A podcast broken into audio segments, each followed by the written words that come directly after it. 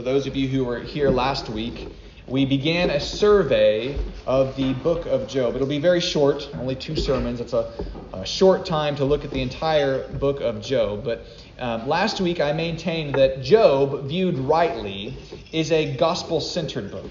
It's a book of hope. Okay? And this gospel is that Job looks forward in the future in hope to a God man who serves as an arbiter. This is the way that Job speaks of it very explicitly as an arbiter between God and man to become our substitute for our transgressions. Like very much the gospel. This, but this is very clearly seen in Job 9, verses 32 through 35. If you missed those verses last week, you might want to jot them down just to remind yourself how clearly you can see the gospel looking back at Job. And not only does Job hope for this, as we saw, but somehow he has assurance and knows that his Redeemer lives and that he will see him in the flesh uh, in the resurrection, according to Job 19 25 through 27. That's where we saw that. So it's striking how clear the, the mystery of the gospel is revealed in Job in light of Jesus, something that Job knew somehow, he had a hope for it, it was there, but he didn't know it clearly like we do. We, in light of Jesus, can look back at Job and see Jesus is all over it. The, the gospel is all over this. But last week, uh, but that was last week's point, okay? That hope was there, that Job sees the gospel, he hopes in the gospel, but hope was only half of the story. Okay, as I told you, it kind of starts high, then goes low, and then ends even higher. So it's just the turning point upward when we hit the bottom of the gospel, where Job starts to see that his Redeemer lives. And what we'll find this week are not the uh, the hope of the gospel, not the fruit uh, or the, the the root of the gospel, but the fruit of the gospel. Okay, this is where we start to move upward and see some of the the outworkings of Job's faith. That is, what does life look like when Job is obedient to the gospel? And by extension, what does it look like for you when you become obedient to the gospel and live out the commands to believe in Jesus? Well, again, the text is Job 42. We're going to look at verses 1 through 16 this morning. That is the whole chapter of 42. Church, these are the words of God. As such, let's give attention to them this morning. Then Job answered the Lord and said, I know that you can do all things, and that no purpose of yours can be thwarted. Who is this that hides counsel without knowledge? Therefore I have uttered what I did not understand, things too wonderful for me, which I did not know. Hear, and I will speak. I will question you, and you make it known to me. I had heard of you by the hearing of the ear, but now my eye sees you. Therefore I despise myself and repent in dust and ashes.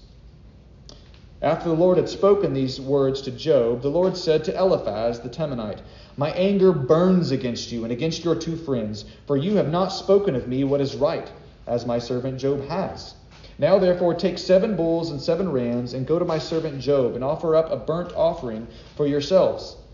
And my servant Job shall pray for you and I will accept his prayer not to deal with you according to your folly. For you have not spoken of me what is right, as my servant Job has. So Eliphaz the Temanite and Bildad the Shuhite and Zophar the Naamathite went and did what the Lord had told them, and the Lord accepted Job's prayer.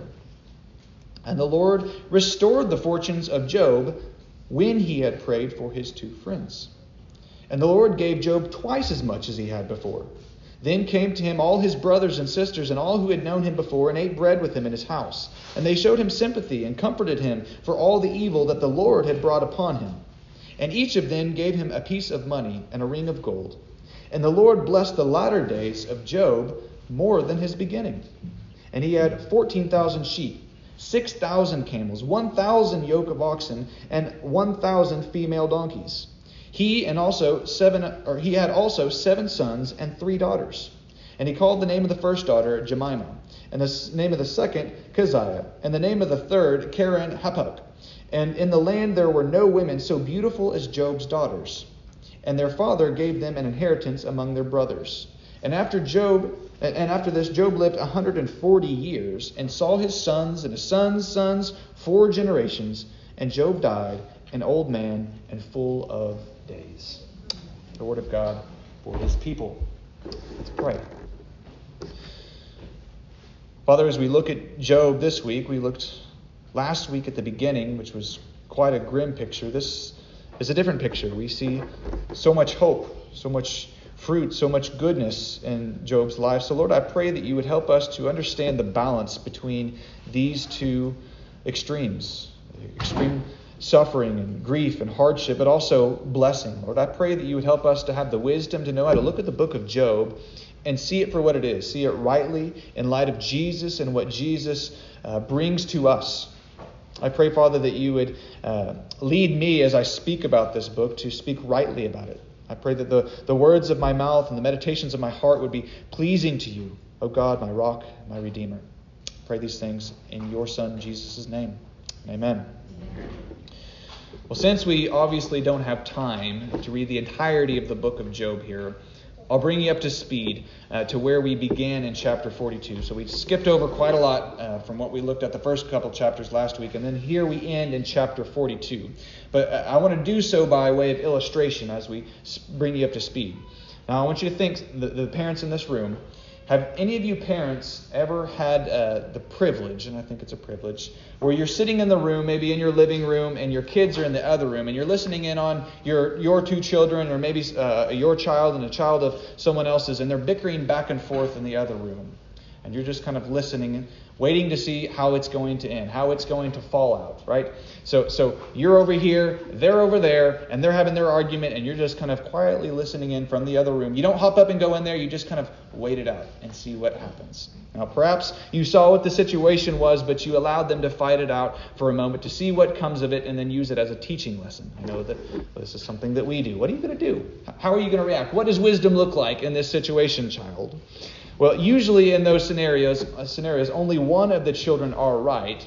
And even they, if you allow the child to talk long enough, will usually wander off in a direction where they probably shouldn't go. And even they are probably not right in the end if you let it go too far. So uh, th- that's something of what you get here in this last section of Job. Okay? They've talked a lot by this point. A lot has been said. Even the right person has said a lot. Okay, so you may not have realized it, but God has been very, very patiently listening to Job and his friends while they argue with one another.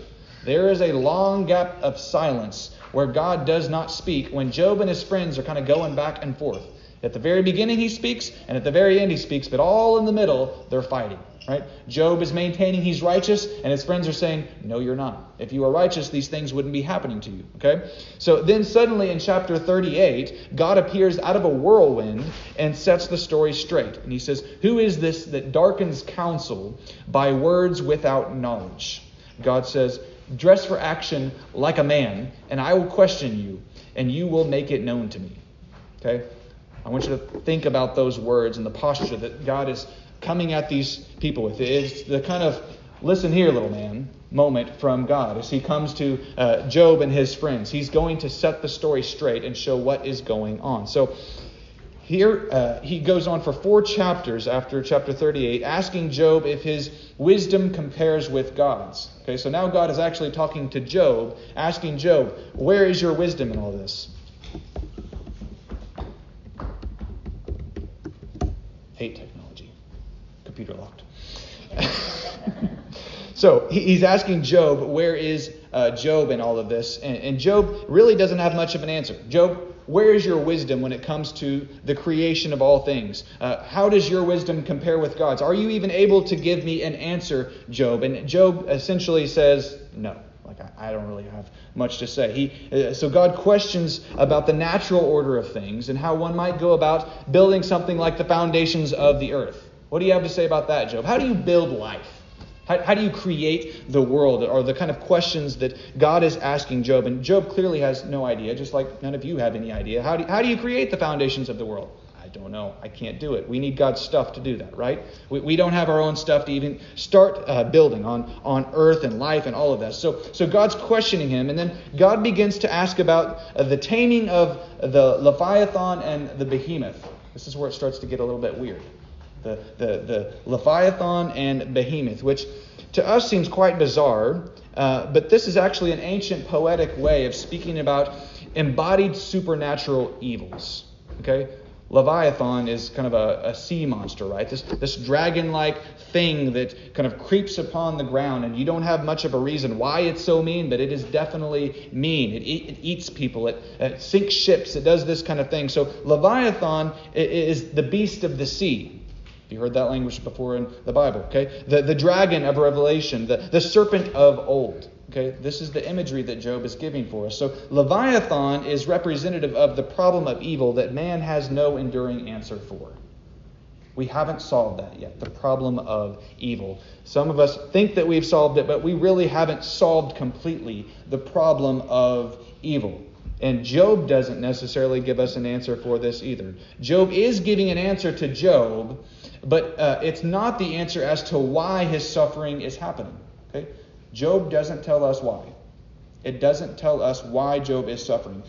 God simply gives an answer to how we should respond and how we should perceive God in light of the evil that we see around the world, even uh, injustices, right? Something bad happens to you, we ask why, and God doesn't usually give us an answer why other than sin, which just backs it up a little bit further. Okay, sin, what about sin? Why sin? Okay, why the serpent? Why the evil? Why the dragon? Why the Leviathan? Okay, that's where Job is causing us to kind of wrestle with these tensions that all humans have. What are we to think of this? And God's answer isn't, well, you're going to figure it out. I'm going to give you all the answers. It's, no, how do you respond? Okay? How do you move forward? So notice Job's uh, posture after the God encounter in Job 42 2. He says, I know that you can do all things, and that no purpose of yours can be thwarted.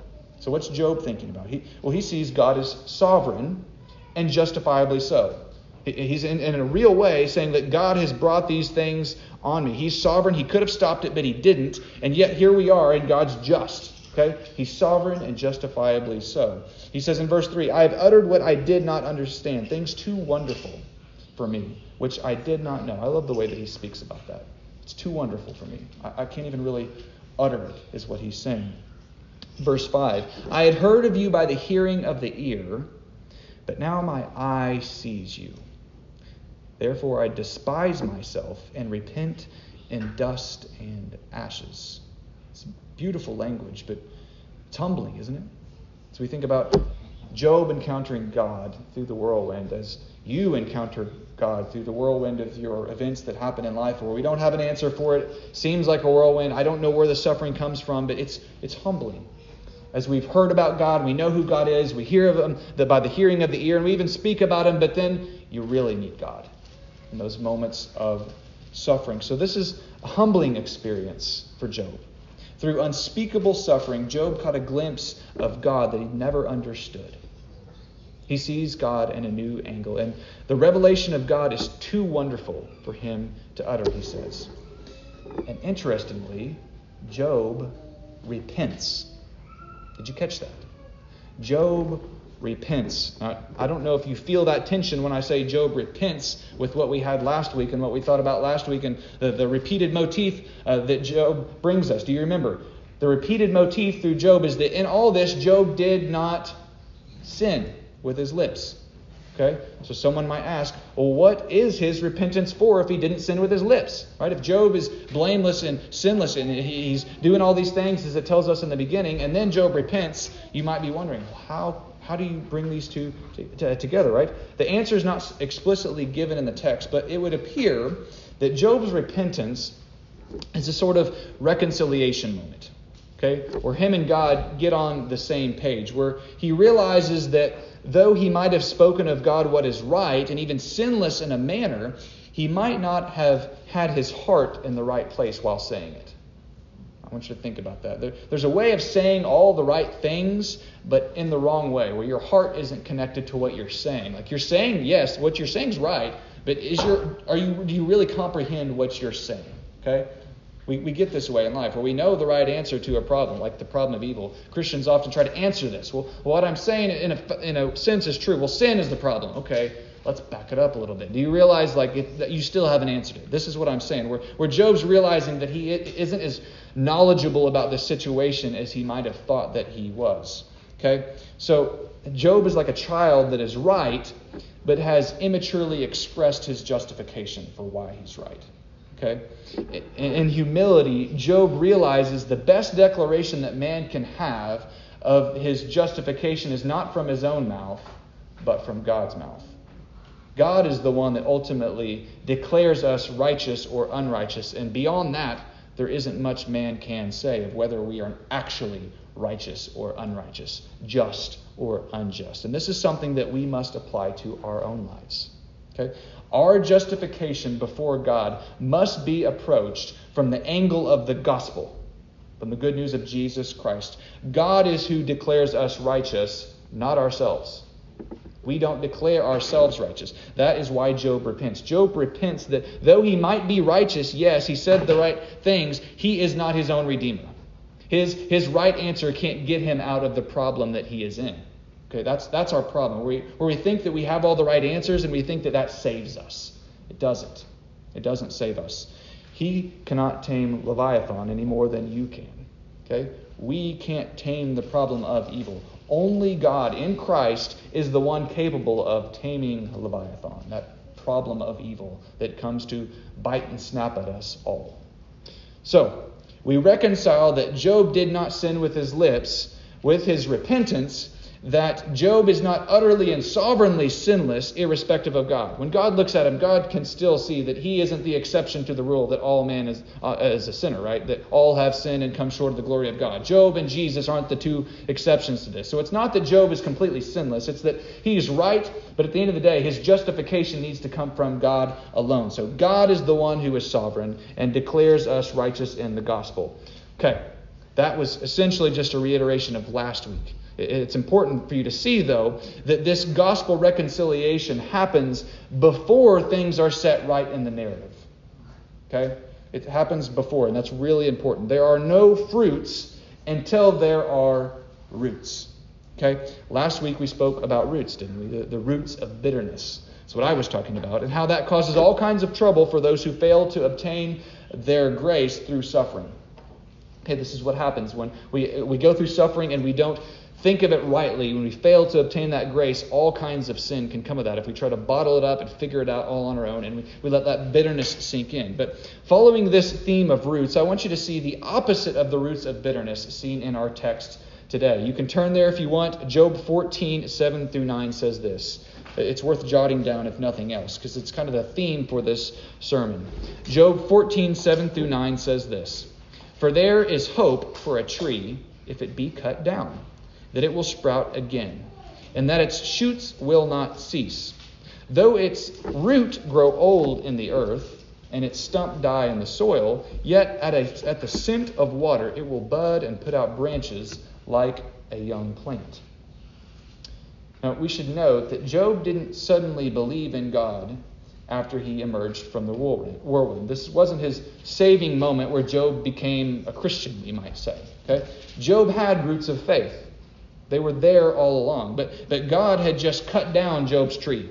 Right? He had a significant loss. Okay? He didn't uh, obliterate his faith, though. That's not what happened through all of this. But he did severely prune his faith in such a way that Job would never be the same.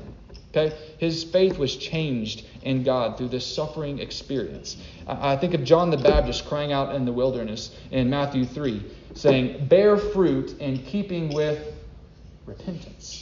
Okay, bear fruit in keeping with repentance. And do not presume to say to yourself, We have Abraham as our father. For I tell you, God is able from these stones to raise up children of Abraham. Even now, the axe is laid to the root. Same kind of imagery, isn't it? The axe is laid to the root. He's talking to Israel, uh, the Israelites here. It says, Every tree, therefore, that does not bear good fruit is cut down and thrown into the fire. He says, I baptize you with water for repentance, but he who is coming after me is mightier than I, whose sandals I am not worthy to carry. There's a sense of humility that John the Baptist is bringing. He will baptize you with the Holy Spirit and fire. His winnowing fork is in his hands, and he will clear his threshing floor and gather his wheat into the barn, but the chaff will burn with unquenchable fire.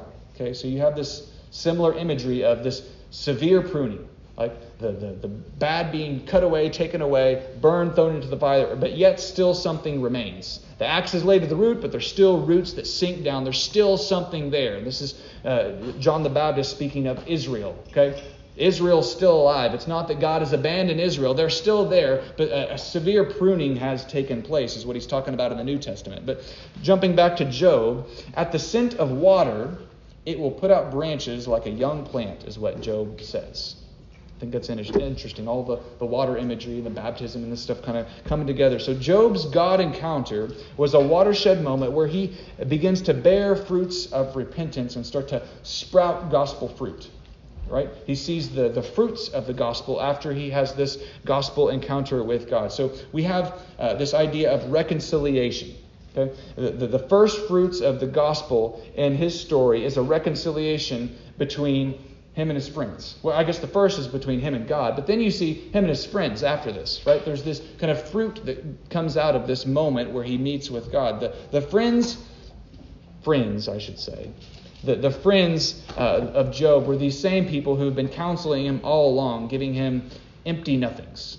We talked about that a little bit last week. Empty nothings, speaking falsehoods, is what Job says, um, who are not giving him comfort. He, they are not helping at all. And yet, Job is instructed, or they are instructed to go to Job to seek Job's forgiveness in the form of sacrifices. Humbling for them, too, right? God says, You guys are wrong.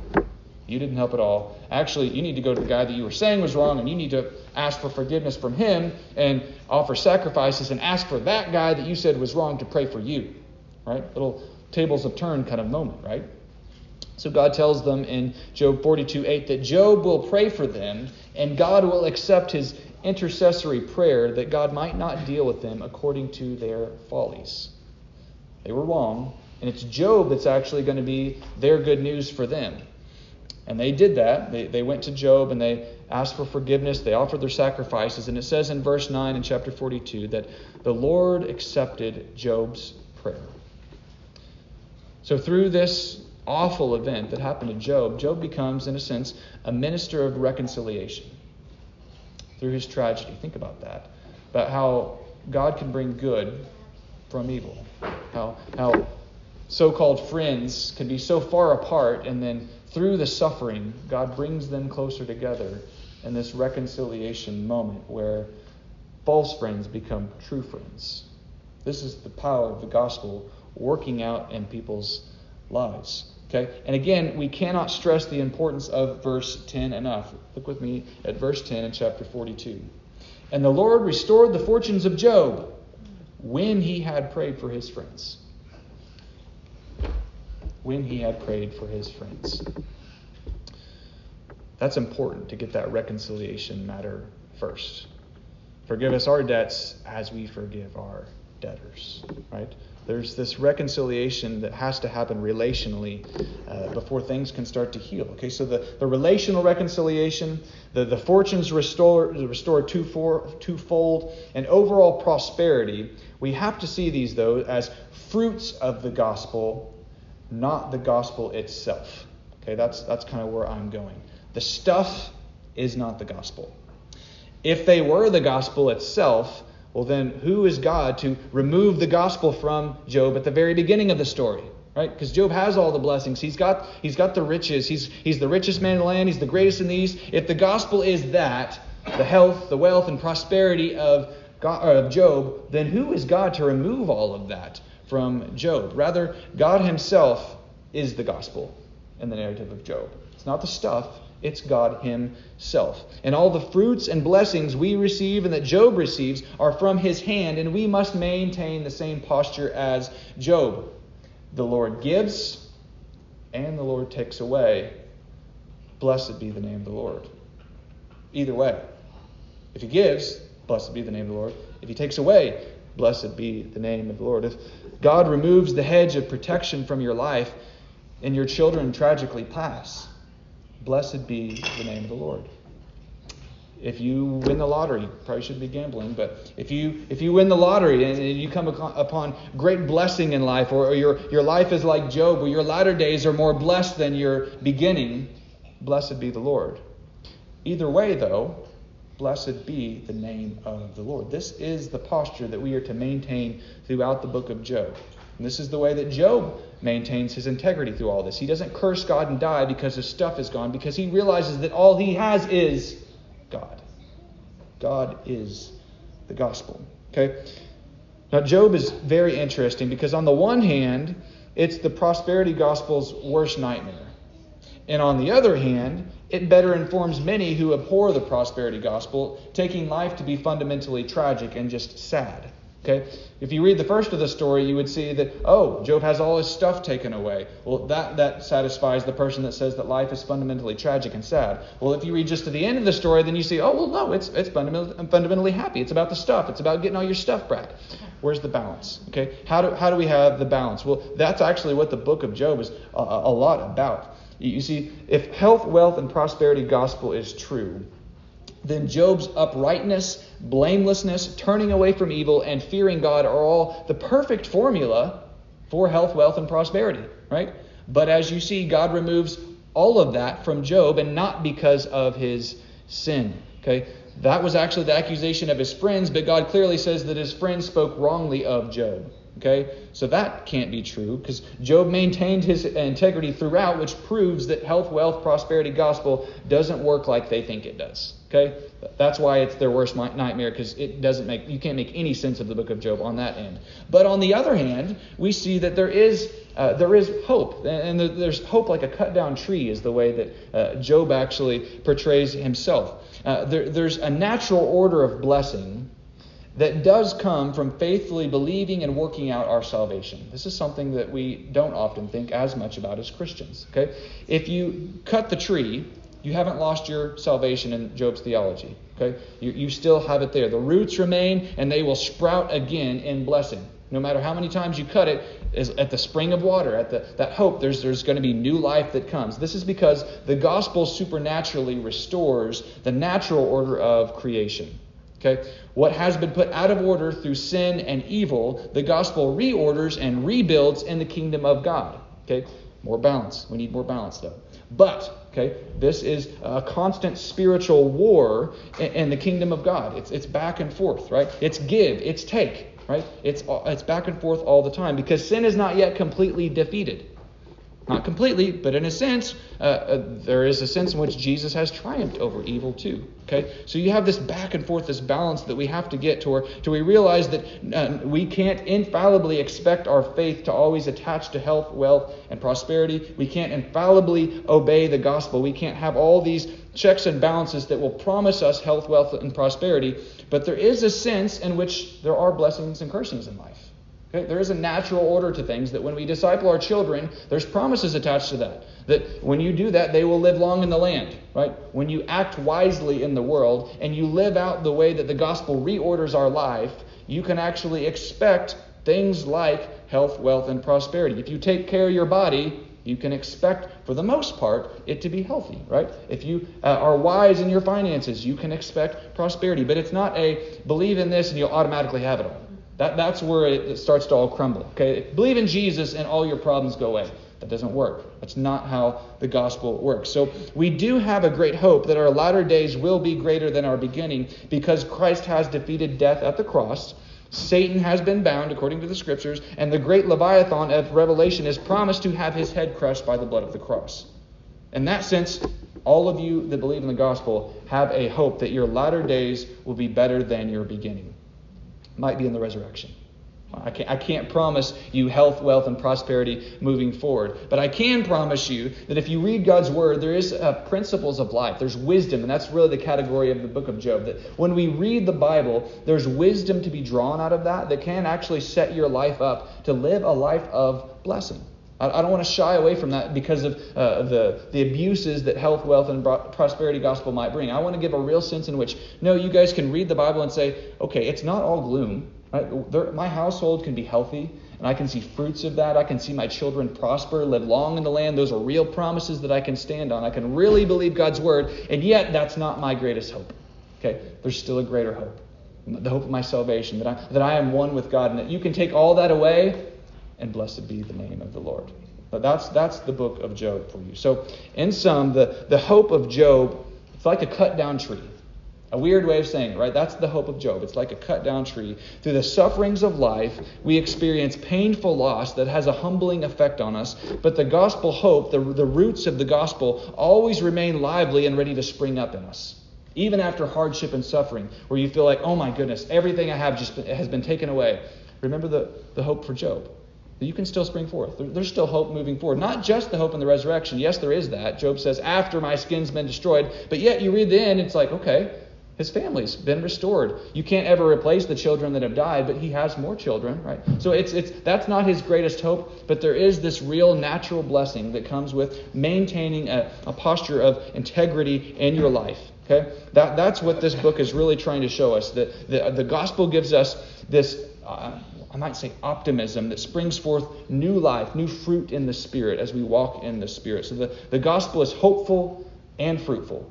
You should expect fruit of the gospel. So, through the whirlwind of life, we encounter the God who's too wonderful to presume we have figured him out exhaustively. You're not ever going to figure out how uh, the formula works for all of this. It's, it's, a, it's a maintaining of uh, it's maintaining a posture of faith because you're not going to get it down to the core and understand this to a logic to where you can just set yourself up to where you're always going to be blessed. We, we learn that the Lord is blessed through his giving and his taking away, and we become blessed through enduring life uh, uh of the give and take. That's, that's what life is really about. Being all right with the fact that God's sovereign and you're not. Okay? Hard pill to swallow, but it's true. It's true. We can't control our lives, and Job certainly understands that. So there's this sense of steadfastness and integrity that we have to have as we walk through life. And this is the way that the apostolic reading of Job is. If you look at James 5 10 through 11, Job is actually mentioned. How do we, how do we look at the book of Job? How do we think about it? Well, James gives us some direction. James 5 10 through 11 says this As an example of suffering and patience, brothers, Take the prophets who spoke in the name of the Lord. Behold, we consider those blessed who remain steadfast. So, blessing is those who remain steadfast. Okay? You have heard of the steadfastness of Job, is what he says. You've heard of the steadfastness of Job, and you've seen the purpose of the Lord, so God's sovereignty, how the Lord is compassionate and merciful. Okay, there's, there's a lot there, but I, I just want you to see that the, the thing that the apostolic reading is, is you need to see that Job's steadfast.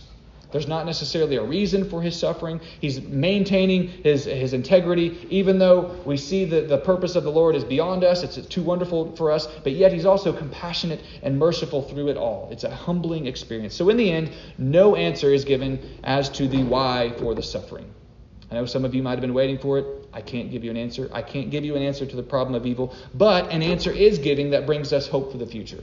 How we respond to it. That hope is Jesus Christ and the resurrection life he brings. And it's through that hope that Romans says that we are saved, provided we suffer for a little while. Right? Maybe not what you wanted to hear, but that's the way the Bible speaks about it. And through this process, we might not be told why it's happening, but we are told that God is working it together for his good and our glory and our good. Or, sorry, his glory and our good. Okay? So, our good is definitely in the resurrection. That's a hope that you can stand firm and steadfast in. And his glory is definitely in the resurrection. You can stand firm in God's glory. But even still, Paul desires to know the power of the resurrection working in us presently. And he talks about that. So there's this sense when we come to the book of Job that we, yes, we have an absolute hope in the resurrection, but there's actually still hope for our future too. That maybe our latter days actually could be blessed twofold. Right? That's that's the story of Job. It ends in a way that we didn't expect. Right? You, you, most of the time when we look at Job, we think, what a sad story. But it ends on an actually very, very happy note. And I think that it's meant to leave us with that sense of optimism that, yes, there's the resurrection, but uh, there's also hope for the future. Like, like a cut down tree, as odd as that might be. That is the kind of hope that we walk forward with in life. That steadfastness that says that the Lord gives, the Lord takes away, but blessed be the name of the Lord. Amen? Let's pray. Father, we thank you for the book of Job. As we look at it, it puzzles us. We might even say that, like Job, it's something too wonderful for us to even comprehend completely, but we thank you that you give us um, that you give us postures of faith to take from this. Um, a sense of ease and being all right with the fact that you are sovereign and that we don't always have an answer to our suffering, that we don't always have an answering as to why, but you do tell us how to maintain our integrity through it all. And that is recognizing that no purpose of yours can be thwarted That we, when we look at you, you do have a good plan for us. You give us promises that you're working all things together for our good, for those of us who love you. And we do love you, Lord. So I pray, Father, that as we uh, reflect on this passage, uh, I pray that Village Church would apply the book of Job well uh, to our lives, that your Holy Spirit indeed would uh, apply it to us, that we might live out the gospel fruitfully in our households, in our lives, and in our communities around us. We pray these things in Jesus' name. Amen. Amen. We're going to now continue worship uh, by partaking of the Lord's Supper. I'd like to ask the elders to come forward as we uh, prepare our hearts and our minds to commune with our God. We might think of this as the uh, our moment in worship where we encounter the God who steps out of the whirlwind, this humbling moment where we're uh, able to commune with God, as holy as He might be and as unholy as we might be, and yet He comes to us. He descends to us and He speaks to us and He shares Himself with us. So now let us uh, participate in the Lord's Supper um, by communing on His body and blood.